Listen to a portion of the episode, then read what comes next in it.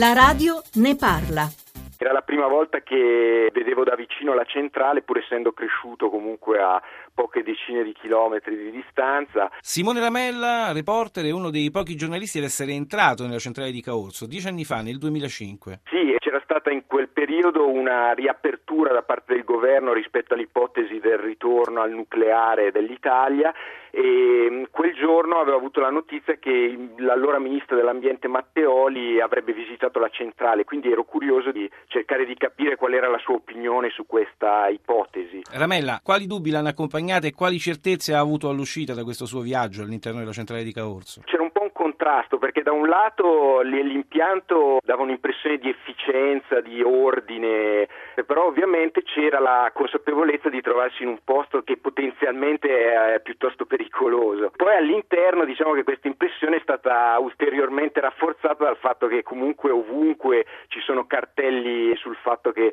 eh, non bisogna assolutamente consumare bevande o cibi. Poi per entrare all'interno proprio vicino al reattore abbiamo comunque dovuto indossare delle divise bianche che ci dovevano proteggere appunto da eventuali contaminazioni un aspetto curioso che mi ha colpito è che nel momento in cui abbiamo visitato l'area in cui era presente la piscina che conteneva le, le scorie, le barre radioattive che dovevano essere ancora smaltite, c'erano anche dei salvagente sui bordi della piscina. Al di là poi del, dell'impatto visivo della centrale mi ha colpito un'espressione che è stata utilizzata spesso dai responsabili della Sogin, era prato verde, per indicare lo stato in cui lo smantellamento della centrale sarebbe stato completato e quindi l'area eh, eventualmente sarebbe potuta tornare nella disponibilità degli enti locali. No? La centrale di Caorsa è rimasta in funzione circa nove anni, fino al referendum dell'87 post Chernobyl.